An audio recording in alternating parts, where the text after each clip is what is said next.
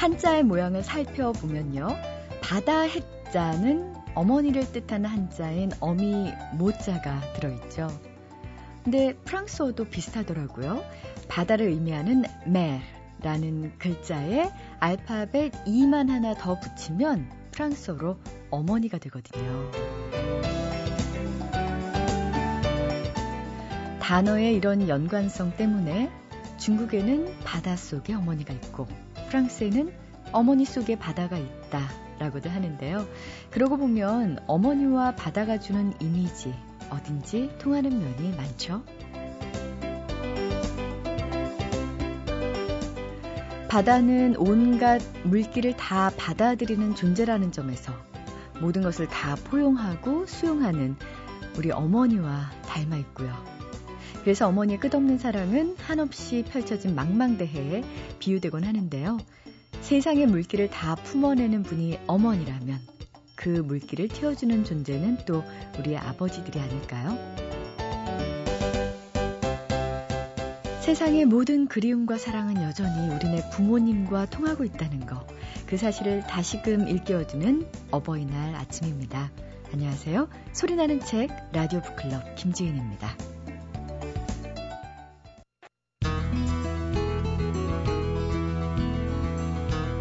어느 통계를 보니까요. 책은 일주일 안에 다 읽는 게 좋다고 하던데요. 일주일이 지나면 책에 대한 호기심과 신선도가 떨어지고요. 결국에는 중간에 덮어버리는 경우가 많아서라고 하는데, 어, 정말 그런 것 같아요. 자, 중도에 절대 포기할 수 없는 흥미로운 책들. 이번 주 책마을 소식에서 찾아보겠습니다. 오늘도 세종대학교 만화 애니메이션 학과의 한창완 교수님 나오셨는데 안녕하세요. 네, 안녕하세요. 오늘 어버이날이잖아요. 네네. 예, 뭐 받으셨습니까? 저도 뭐 잘 못 드리는데 제가 뭐 받겠습니까? 아예 기대를 안 하세요? 건강하게 저 보는 앞에서 잘 웃고 있으면 그게 선물 아니겠습니까? 예. 이 네. 준비된 멘트. 네. 네. 자녀들에게 가장 감동받았던 순간은 언제였나요? 그러니까 한번 우리 초등학 지금 중학생인데 초등학교 고학년일 때 우리 아들하고 어디 여행을 가는데 그 당시에 그 문화방송에서 인기 있었던 심장외과 의사 드라마 있었어요. 근데 그걸 보고서 자기가 의사가 되고 싶다고 저한테 그러더라고요. 네. 아 그래 의사 괜찮다. 힘들지만 괜찮다. 부모는 참 좋다. 넌 힘들겠지만 이러면서 제가 아빠는 도심지에 있는 종합병원 의사보다 시골에서 했으면 좋겠다. 오. 그래서 돈 많이 못 벌지만 착한 와- 아내하고 함께 그런 봉사활동 많이 하고 돈이 없어서 죽는 사람이 없는 마을에서 좀 음. 열심히 일하는 그런 난 멋진 아들이었으면 좋겠다. 네. 라고 얘기를 하다가 운전 중이었으니까 돌아봤더니 애가 울고 있더라고 제 얘기를 듣고. 너 왜 울어? 그랬더니 아빠 얘기가 감동적이어서 울어요. 뭐 이렇게 얘기하는 걸 보고서 저는 뭉클했습니다. 네. 아. 그러니까 아이들이 그 순수한 마음을 지켜주고 있을 때 그렇죠. 부모도 거기에 이쁩니다. 예 얼마나 감동적일까요? 네. 자 오늘 어떤 책 준비해 주셨나요? 자, 오늘은 베르나르 베르베르가 쓴 상상력 사전이라는 책을 가지고 왔습니다. 네. 근데 이 베르나르 베르베르라는 사람은 참 프랑스에서보다 한국에서 더 인기가 있는 작가라고 하죠. 근데 이 사람 얘기 재밌는 게 14살에 백과사전을 쓰기 시작했답니다. 이게 본인이 책을 보고 공부하는 거, 나한테 들었던 이야기들 중에서 정말 기록해야 되는 얘기들을 통해 자기가 사전을 만든 거죠. 그러다가 16살 때부터 개미를 쓰기 시작합니다. 그러니까 개미를 쓰기 위해서, 소설을 쓰기 위해서 사전을 만들었다는 것이죠. 근데 그 사전 만들었던 내용들을 또 다시 업데이트 해가고, 그래서 최근에, 저- 어, 작년에는 지식의 백과사전이라는 책이 나왔었어요. 시리즈가 네. 나왔는데, 이제 올해는 어, 베르나르 베르베르의 상상력 사전 몇 가지의 아이템들 중심으로 해가지고 아주 재미있는 이야기들 모아놨는데 어, 제가 근데 몇 가지 책이 일단 두툼하네요. 아, 두툼합니다. 진짜 사전 같아요. 네, 딱 안고 있으면 뿌듯합니다. 네, 거기서 이제 몇 가지 재밌는 얘기를 소개해드리겠습니다. 네. 인류의 자존심을 상하게 한 세 가지 사건이 있대요. 베르베르 입장에서는 인류는 세 차례에 걸쳐 자존심이 심하게 상했다. 첫 번째는 니콜라우스 코페르니쿠스가 지동설을 제창한 일이다. 아, 지구가 중심이어야 되는데 태양이 중심이란다. 이런 거고요. 두 번째는 찰스 다윈이 진화론을 들고 나와서 인류는 다른 피조물과 달라야 되는데 그냥 우리도 동물이란다. 어, 세 번째 사건은 지금부터 프로이드의 선언이라는 거죠. 인간은 예술을 창조하고 영토를 정복하고 과학적인 발명과 발견을 하고 이래야 되는데 그저 성적인 파트너를 유혹하고자 하는 욕망이 이끌리는 존재일 뿐이다. 이건 우리 참 자존심이 상하는 일이다. 네. 이렇게 기록돼 있습니다. 굉장히 독특한 사전이네요. 그렇죠. 또 숫자의 상징 체계라고 있는데요. 아라비아 숫자라 불리는 10개의 숫자는 3000년 전에 인도인들이 만들었죠. 근데 여기에서 제가 이렇게 정의를 내립니다. 숫자에는 곡선은 사랑을 나타내고 교자점은 시련을 나타내고 가로줄은 속박을 나타낸대요. 오. 어. 예를 들면 아, 3은 동물이래요. 1은 광물이고 무슨 속박도 사랑도 시련도 없기 때문에 의미가 없으니까 광물이라는 거고요. 오. 3은 두 개의 곡선이죠. 하늘에도 사랑이고 땅에서도 사랑이라는 거죠. 그래서 동물이랍니다. 네. 사는 인간이래요. 무슨 얘기냐면 사? 가 인간인데 예. 아, 실현과 선택의 갈림길을 교차하는 교차점이 있기 때문에 이렇게 또 해석을 하고 있습니다. 네. 참 만약에 또 이런 주제가 있습니다. 만약 우주에 우리밖에 없다면 이런 가정을 하게 되는 경우가 우리한테 큰 어, 중압감을 준다는 거죠. 인류끼리 싸우든지 인류가 너무 환경을 훼손해서 우리가 다 죽는다면 이 우주 누가 지키냐 생각하면 너무 안타깝다는 거죠. 네. 그래서 우리는 외계인을 믿어야 된다는 겁니다. 우리의 편의를 위해서. 네. 그래서 아, 외계인이 예. 땅을 믿어야지만 우리 네. 불안감, 불안감이 조금 덜하지 않느냐 이렇게 책에서 얘기하고 있습니다. 또 파란색 우리가 말하는 네이비죠, 블루, 네이비 이 얘기를 하는데 오랫동안 파란색은 폄하되어 왔대요.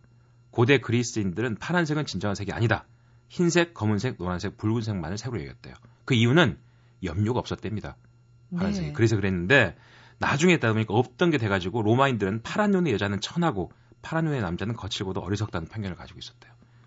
그러다가 남동석, 남동석 코발트 인디고 덕분으로 화가들이 드디어 파란색을 염착하는데 그렇죠. 성공을 합니다. 그러면서 성모 마리아가 파란색으로 인식되게 됩니다. 네, 그, 그 성모 마리아의 겉옷이 항상 푸른색이잖아요. 그렇죠. 근데 그 염료가 워낙 비싸고 네. 부족해서 미켈란젤로도 그 푸른색을 못 칠하고 그렇습니다. 예, 미완성으로 남긴 그림이 있다면서요? 예전에 하늘은 다 검은색 아니면 흰색이었대요. 아, 진짜 그러네요. 예, 그 염료가 만들어져서 그때부터 바다 색깔도 하늘 색깔도 푸른색이 됐다고 합니다. 네. 그다음에 이제 그 정체도 끼어들었다는데 프랑스에서 파란색은 공화당파의 색깔이랍니다. 왕당파가 흰색이었고 카톨릭파가 검은색이었는데 바로 공화당파가 푸른색이 됐고요. 바로 이 푸른색의 위상을 결정적으로 드높인 옷이 재단사 리바이 스트라우스가 발명한 청바지. 부터 아~ 블루가 됐고요. 귀족들의 네. 색깔이 됐다고 그러죠. 음... 근데 청색에 아직도 발을 붙이지 못한 곳이 유일한 게 음식이래요. 푸른색 음식은 다 맛이 없게 보여서 아직까지 어, 왠지 그러네요. 네, 파란색 음식은 거의 없다고 볼 수가 있다고 그럽니다. 아, 참 재밌습니다. 미국의 백악관의 대통령 색깔도 네이비, 푸른색이죠. 아. 바로 그런 것들이 어떤 계급을 상징한다 볼 수가 있습니다. 고향의 역사라는 부분이 있습니다. 아, 신석기 시대부터 고양이 있어 왔다. 여기 재밌게 얘기하는 건 뭐냐면요. 고양이가 사람들에게 한 지역에서 발생해서 전해진 이유가 뱃속에 쥐를 잡기 위해서 그랬대요. 배 안에 쥐를 배 없애, 안에. 네, 쥐를 없애기 네. 위해서 고양이를 나눠줬다. 근데 더 재미있는 거는 14세기 중엽에 이 중세 유럽인은 고양이를 아주 마법이나 주술에 관련된 동물로 여겨서 학살을 일삼았답니다. 그래서 페스트가 왔대요. 쥐를 못 잡으니까요. 그렇죠. 1965년에 런던에 또다시 페스트가 돌아왔는데 그때도 고양이들 대대적으로 학살한 다음부터래요. 70, 1790년대 무렵에 고양이를 악마와 연결되는 미신이 완전히 사라진 다음부터 페스트도 없어졌다고 합니다. 오. 그렇죠? 굉장히 역사적인 사실과도 그렇습니다. 맞물려 있네요. 또 쥐들을 가지고 실험한 얘기가 있는데요. 쥐 세계의 계급 제도가 있대요. 쥐 여섯 마리를 한 곳에 넣어놨더니요. 자기들끼리 막 하룻밤 싸우더래요. 그러더니 어떤 실험을 했냐면 물을 앞에 만들어 놓고요. 음식을 물 건네 놔뒀대요. 여섯 마리 중에 두 마리는 열심히 헤엄쳐 가지고 음식을 가지고 온답니다. 네. 그럼 나머지 두 마리는 그걸 뺐는데요. 그럼 나머지 한 마리는 뺏지도 않고 혼자 음식을 갖고 와서 혼자 먹는데 너무 걔는 강하기 때문에 아무도 건들지 못한다는 어... 거죠. 그리고 나머지 한 마리는 완전 왕따래요. 구석에 조용히 있다가 남들 네. 다 배부른 다음에 남은 구석이 먹는다는 어... 거예요. 네 개로 나눠지잖아요. 네. 그런데 그 여섯 명 중에서 남의 거 뺏어 먹는 애들만 다 모아서 했더니 또네 계급으로 나눠지더래요. 아 그래요. 네. 그러니까 착취 계급, 피착취 계급, 그다음에 아주 강한 계급, 아주 약한 계급. 그렇죠? 이게 항상 나눠진다는 그렇죠. 얘기군요. 무언 어떤 그룹을 하든 간에 네 그룹으로 나눠진대 쥐들은. 그런데 이제 이 실험을 통해서 스트레스를 오늘 받는가, 어떤 그룹이 가장 스트레스 받는가를 뇌를 분해해 봤더니 네. 착취 계급이 가장 스트레스 받는답니다. 그래요? 왜냐면 네. 자기 지위가 유지될 수 있을까? 항상 불안했던 그렇죠. 그래서 권력 가진 사람이 가장 힘들다라는 얘기를 하고 있습니다. 어, 아, 굉장히 그냥 단편적인 지식이 아니라 우리가 현재 살고 있는 네. 사회 네. 그리고 인류에 대해서 다시 한번 생각하게 하는 철학적 사유도 들어있네요. 그렇습니다. 예, 다시 한번 책 제목과 저자를 소개해 주시겠어요? 베르나르 베르베르의 상상력 사전이었습니다. 네, 아주 두툼합니다. 근데 읽는데 시간은 많이 걸리지 않을 것 같아요. 아, 각 에피소드 아주 짧기 때문에요. 네. 재밌는 거 위주로 들으시면 더 빨리 읽을 수 있습니다. 네. 네. 자, 오늘 책마을 소식 한정환 교수였습니다. 어느 출판사 대표가 이런 얘기를 했습니다. 책으로의 여행은 한편의 로드무비보다 더 많은 진실을 우리에게 알려준다는 신념이 근 30년간 책 만드는 일을 업으로 삼게 했다고요. 어, 책을 만드는 사람이라면 누구나 갖고 있는 자긍심이라는 생각도 드는데요. 오늘 나를 사로잡은 책에서 함께할 분도 3년째 출판 편집 일을 하고 있는 권지현 씨입니다. 권지현 씨는 지금까지 여러 직종에서 일을 하다가 서른이 넘어서 편집자가 된 출판계의 늦둥인데요. 권지현 씨에게 책은 오랫동안 동경했던 짝사랑 같은 존재였대요. 뒤늦게 책 만드는 일을 하게 되면서 그 오랜 짝사랑이 결실을 맺은 것 같아서 무척이나 행복하시다고 했습니다. 자신의 손길을 거친 책들이 서점에 놓여 있는 걸 볼 때면 산고 끝에 출산한 소중한 자식 같은 느낌마저 든다고요. 이런 권지현 씨에게 세상의 모든 책들은 각별한 존재일 수밖에 없을 텐데요. 그 중에서도 권지현 씨에게 아주 특별하게 다가왔던 책이 있다고 하네요. 이혜인 수녀님의 꽃이 지고 나면 잎이 보이듯이라는 책인데요. 수녀님이 암투병 하시면서 썼던 글을 다 모아놓은 책. 아픔으로 인해서 내가 한 단계 더그 성장할 수 있었고 일상이 얼마나 아름다운지를 알 수 있었다 이런 얘기부터 시작해서 뭐 죽음에 대해서도 굉장히 얘기를 좀 하시는데 꽃이 지고 나면 잎이 보이듯이 자체가 어떤 사람이 사라짐으로 인해서 새롭게 보는 관계들이라던가 이런 거를 의미하는 것도 같더라고요. 저희 어머니가 얼마 전에 교통사고 나셨어요. 어머님 혼자 이제 병원에 계셨는데 이엔 수녀님 나왔던 책을 좀 좋아하셨거든요. 두레박이라던가 이런 책들을 좋아하셔서 줬는데 되게 좋아하시는 거예요. 살다 보면은 다들 엄마도 그렇고 저희들도 그렇고 내 그냥 일상만 사느라고 바쁜데 일상이 얼마나 아름다운지를 알려주는 책이라고 생각을 해요. 근데 어머니도 그거를 이번에 경험을 하신 거예요. 한 권으로 두 명이 행복했던 경험을 하게 됐습니다. 네. 두 명뿐이겠습니까? 이인 수녀님 글 읽으면 마음 한켠이 참 따뜻해지죠. 음, 보통 사람이라면 무심히 지나치기 쉬운 뭐 이름 모를 새 한 마리라든가 풀꽃 한 송이에도 생명을 불어넣는 분이 바로 이혜인 수녀님인데요. 이번엔 내신 산문집 꽃이 지고 나면 잎이 보이듯이에서도 일상의 아름다움 물론이고요. 상실을 경험한 자리에 표현하는 어, 푸른 잎 같은 희망을 노래하고 계신데 이혜인 수녀님의 그 투명한 시선과 긍정적인 시각이 우리 권지원 씨와 그 어머니에게도 커다란 힘이 됐나 봅니다. 그러면서 봄날의 햇살처럼 포근하고 따뜻한 이혜인 수녀님의 시 한 편도 소개해 주셨거든요. 여정이라는 시입니다. 여정 태어나면서부터 나는 순례자 강원도의 높은 산과 낮은 호숫가에서 태어났으니 나의 여정은 하루하루 산을 오르는 것과 같았고 물 위를 걷는 것과 같았네.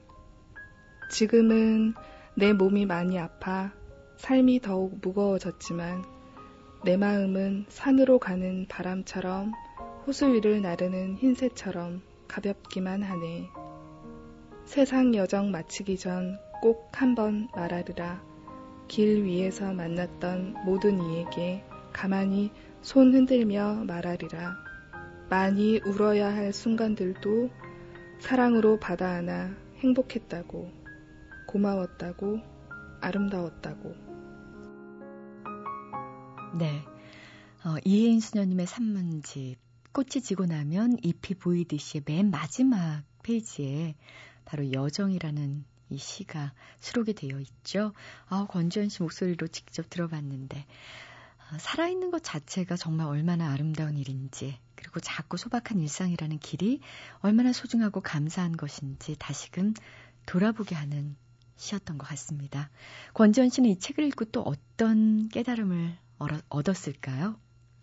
살아갈수록 시간들이 얼마나 소중한지를 좀 알 것 같은 느낌이 드는 거예요. 어릴 때는 어, 빨리 어른이 됐으면 좋겠다라는 생각이 들었었는데 살아갈수록 제가 뭐 여러 직업도 바꿔보고 그래봤지만 그럴수록 정말 이 시간이 소중하고 순간이 소중하다고 했었는데 저 이야기랑 너무 맞닥뜨려서 또 늦게 시작한 편집자의 길에서 이 순간순간이 되게 숨가쁘게 그리고 사랑하면서 빨리 채워 나가야 되는 후발주자라서 더 그런 것도 있고요.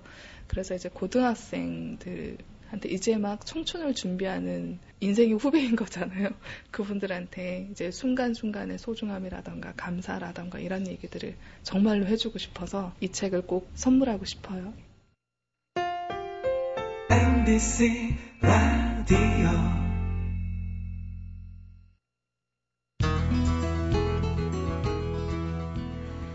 빅토르 위고가 노틀담의 꼽추를 쓰게 된 건요.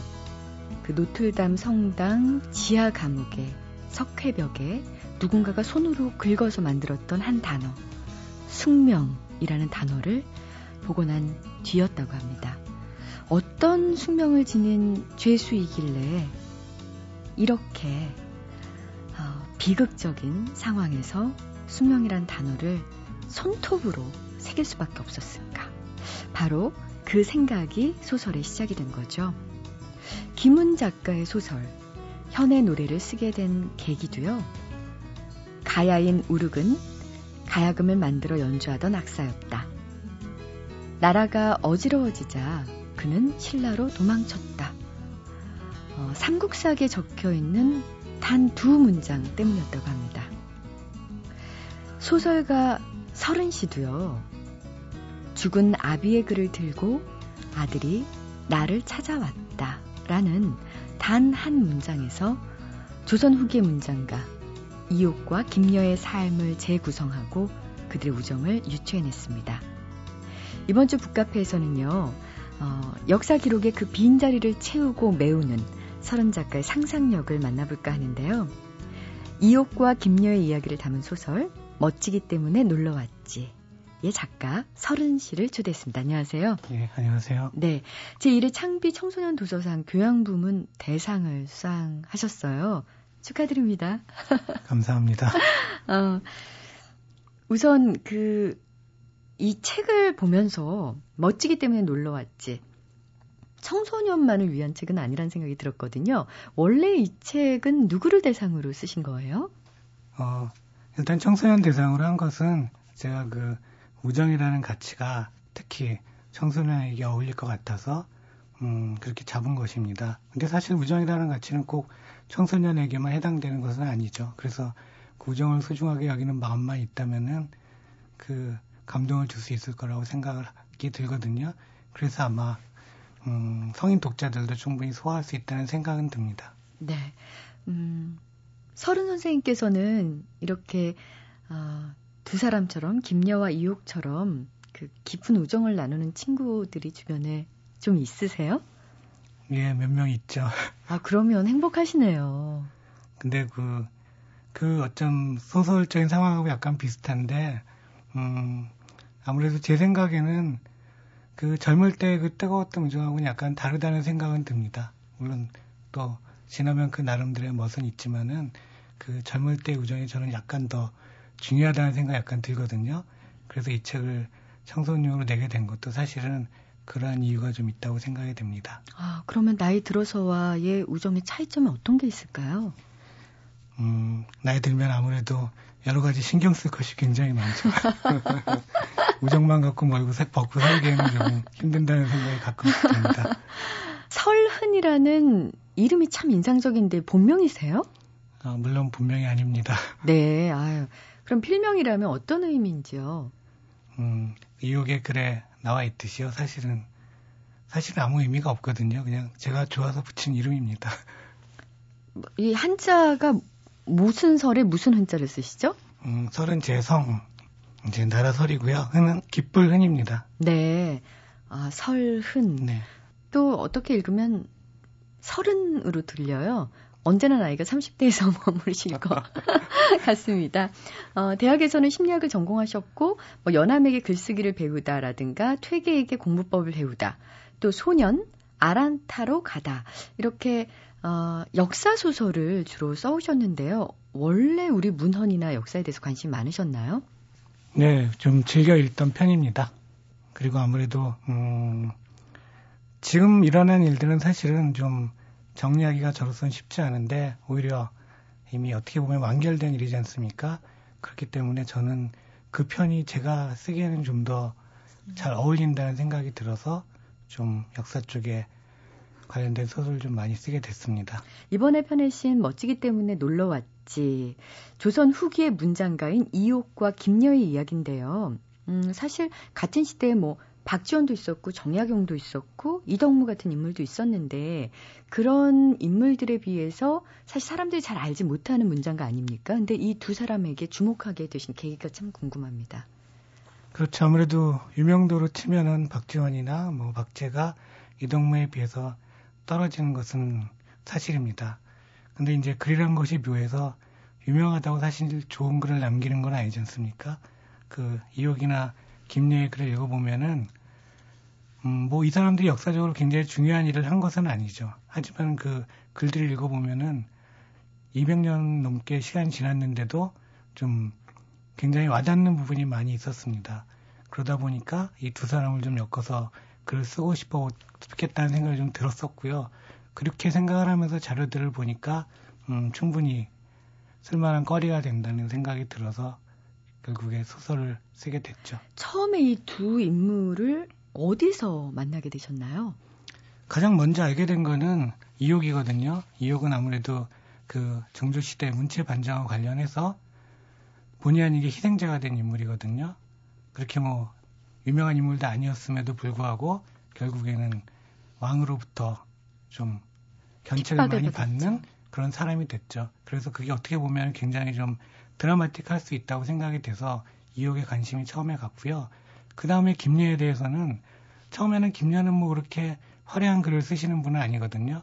근데 이 사람은 이상하게 글을 읽으면 읽을수록 약간 따뜻한 느낌이 좀 들더라고요. 그렇게 생각을 하고 그 다음에 두 사람의 이제 교우 관계에 주목을 하다 보니까 음, 점점 재밌다는 생각이 들었고 꼭 유명한 사람들의 그 글만 알릴 것이 아니라 조금은 역사에 이름이 없더라도 그 행간에 오고 간 그 따뜻한 마음들을 전할 수 있다면 오히려 더 좋은 작품이 될 수 있지 않을까 해서 쓰게 됐습니다. 네. 이 두 사람의 얘기를 본격적으로 나누기 전에 그 문체 반정에 대해서 한번 얘기를 나눠봐야 될 것 같은데요. 저는 이 책을 보고 깜짝 놀랐습니다.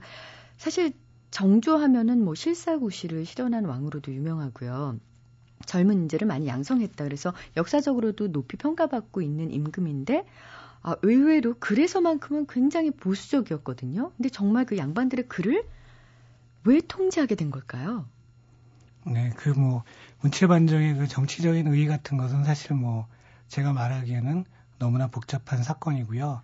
글에 대해서만 얘기를 한다면은 정조는 어떻게 보면 굉장히 좀 보수적인 사람이었죠. 경전이나 그런 것들만 굉장히 좀 옳다고 생각을 한 어떻게 보면 그냥 원칙주의적인 그런 임금이었다고 생각이 됩니다. 그런 임금이 보기에 이옥이나 음, 김여 같은 글들은 어떻게 보면 굉장히 의미가 없어 보이는 글 같거든요. 이 글을 써서 뭘 잘하자는 글도 아니고 뭐 국가 이바지하는 바도 없고 그런 것이 이상하게 이제 정제의 마음을 좀 건드렸다고 생각이 됩니다. 그러니까 정조는 사소하지만 결국 사소한 것이 나라를 좀 망친다고 생각을 한 것 같아요. 그래서 굉장히 사소한 부분이지만은 그 부분을 꼭 잡고 넘어가려고 했던 것 같고 대신 이제 문제는 있죠. 그 문체 반정과 관련된 사람들이 대부분 다 노론 자제들이었거든요. 굉장히 부유한 집안의 자제들이었습니다. 그래서 김조순이라든지 뭐 남공철이라든지 그런 사람이 연루가 됐는데 그런 사람들을 처벌하기에는 좀 당시 정치적 상황으로 볼 때 정조로서도 쉽지 않았다고 생각이 됩니다. 그러다 보니까 이옥 같은 사람은 사실 별 배경이 없거든요. 이옥? 예. 예. 그렇기 때문에 저는 뭐 그 정확한 정황 모르겠지만 제 개인적인 생각으로는 이옥 같은 사람은 좀 본보기로 삼아도 되지 않았을까. 그렇게 생각을 좀 정조가 약간 하지 않았을까. 그런 생각이 좀 듭니다. 그 이옥의 피해가 참 심각했는데, 음, 폐관 소품에나 어울리는 문체다 이런 비난을 받잖아요. 폐관 소품 구체적으로 어떤 문체를 얘기하는 건가요? 폐관 소품은 뭐 말하자면은 소설 같은 글들이고요. 아주 잡다한 글들인 거죠. 그러니까 정조가 딱 싫어하는 사실은 그런 타입의 글들이죠. 그러니까 뭐 한마디만 하면 될 것을 괜히 쓸데없이 줄줄이 늘여서 한다거나 아니면 괜히 남녀 얘기를 한다거나 뭐 시장 얘기한다거나 그런 식의 이야기인 거죠. 네. 어, 근데 그 부분이 참 저는 개인적으로는 재밌던데 시대가 바뀌어서 그런 걸까요? 예를 들면 어, 이 책에 멋지기 때문에 놀러 왔지 41페이지 보면은요.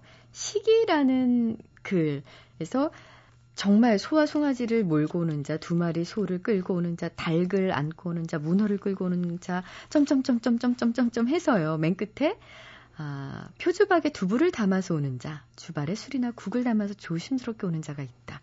이거 읽는데 정말 장한 풍경이요. 제 눈앞에서 쫙 펼쳐지는 것 같더라고요. 그런데 이런 문체를 싫어했다는 거군요, 정조는. 그렇죠. 시장이다. 한마디 하면 예. 되는데. 정조 입장에서 볼 때는 그게 도대체 무슨 의미냐는 거죠. 다 알고 있는 얘기인데. 시장에 그냥 사람들이 많다. 네. 이렇게 쓰면 될 걸 왜 이렇게 줄줄이 느려서 썼느냐. 이런 얘기였나요? 그렇죠. 그리고 왜 또 괜히 시장 얘기를 쓰느냐. 그것도 아마 마음에 들지 않았겠죠. 네. 자, 당시 이런 분위기에서요. 이옥은 아, 끝까지 굽히지 않았습니다. 자신의 문체를 지켰다면 어, 이옥과 평생 우정을 나눴던 김려 같은 경우에는 두려웠기 때문에 자신의 글을 어, 없애기도 하고 불태우기도 하고요. 그리고 이옥과 어, 연관됐다는 사실을 좀 많이 숨기려고 하지 않았습니까? 근데 어떤 소설의 주인공으로 삼자면 더 드라마틱한 인물은 이옥인데 우리 서른 선생님께서 굳이 김려를 어, 주인공으로 삼은 이유가 또 궁금하네요. 네, 한 가지 말씀드릴 거는 김여가 사실은 역사적으로 볼 때, 음, 그렇게 부인하거나 그런 것은 사실 아닙니다.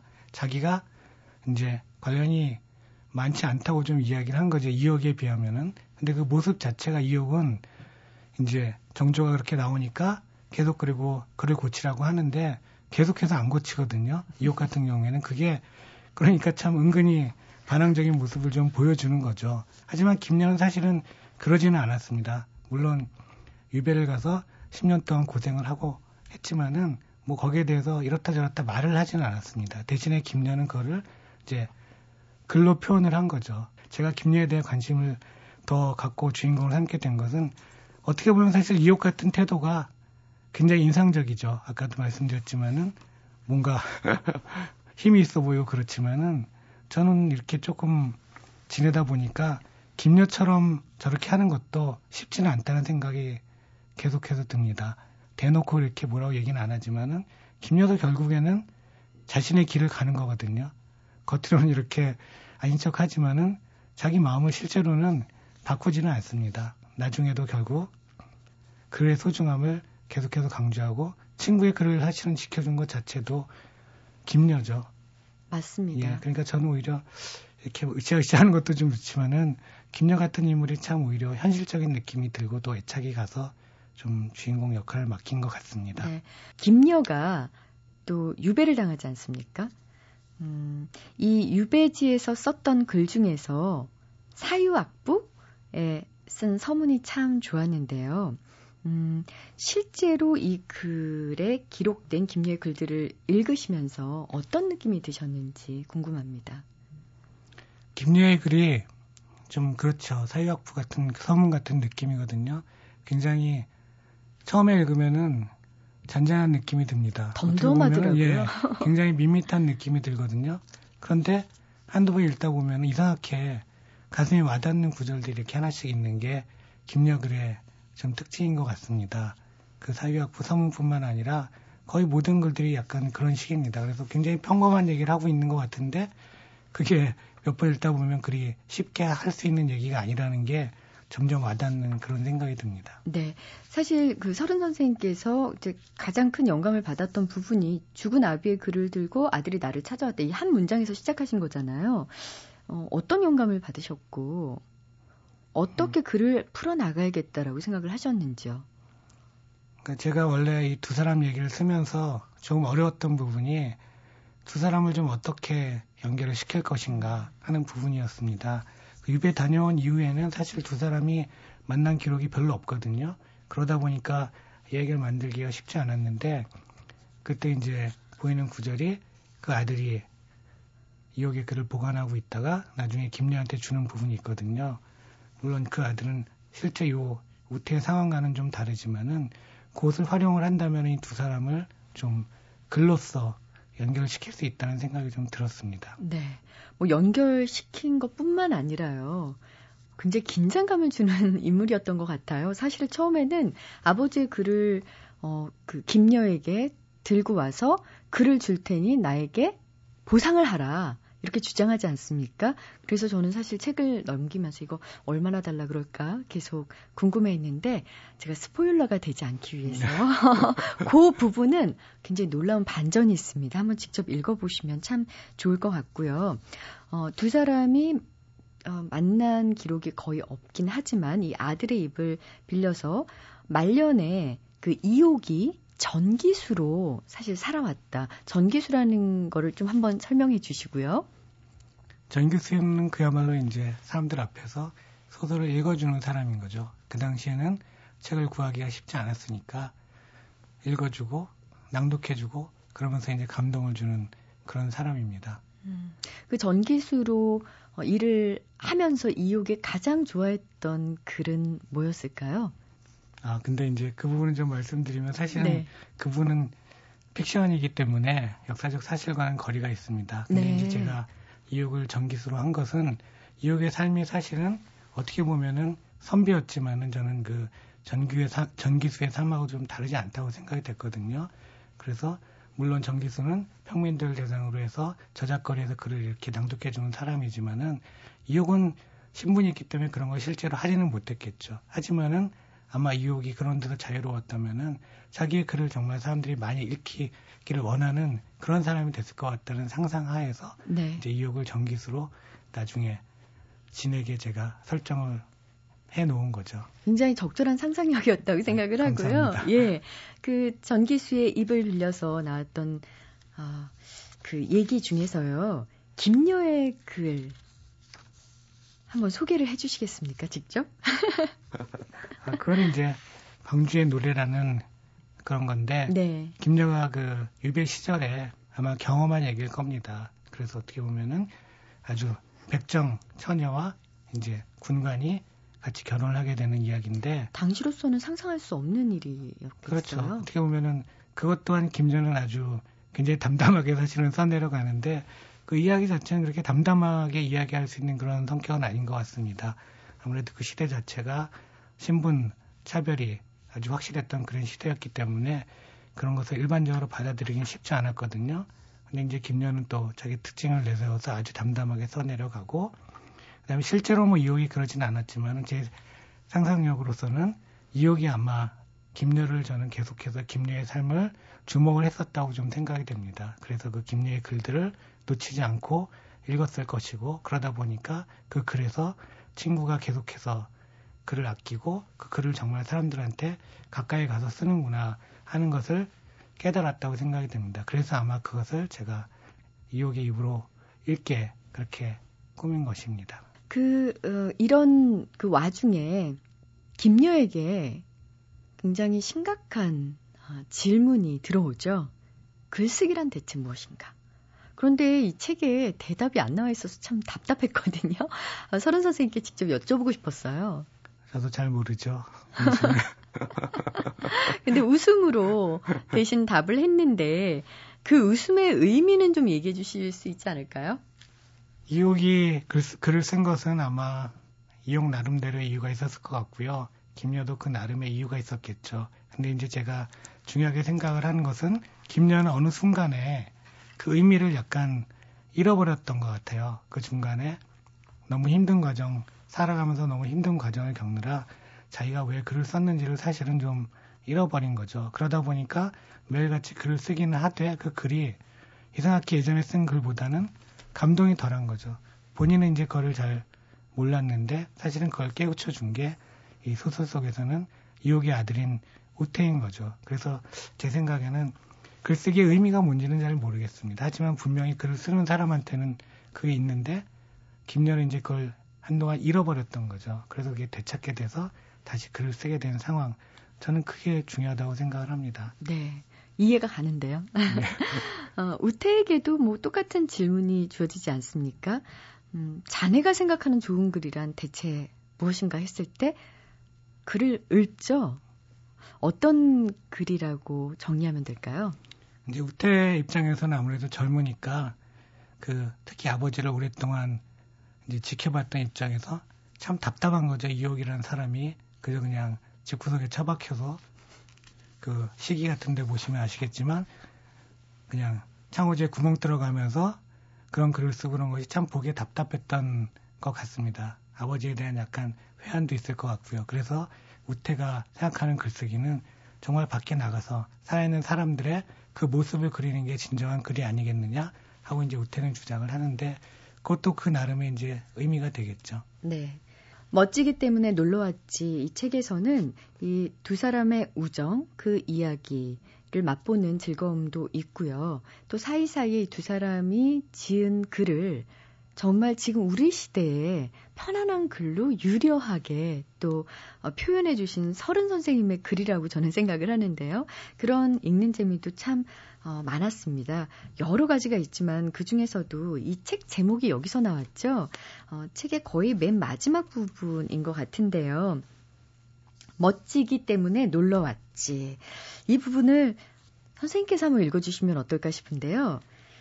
예. 그윽해서 멋진 것도 있고 상쾌하여 멋진 것도 있고 이렇게 중간에 시작이 되는데요. 한번 낭독을 해주시면 의미가 있을 것 같습니다.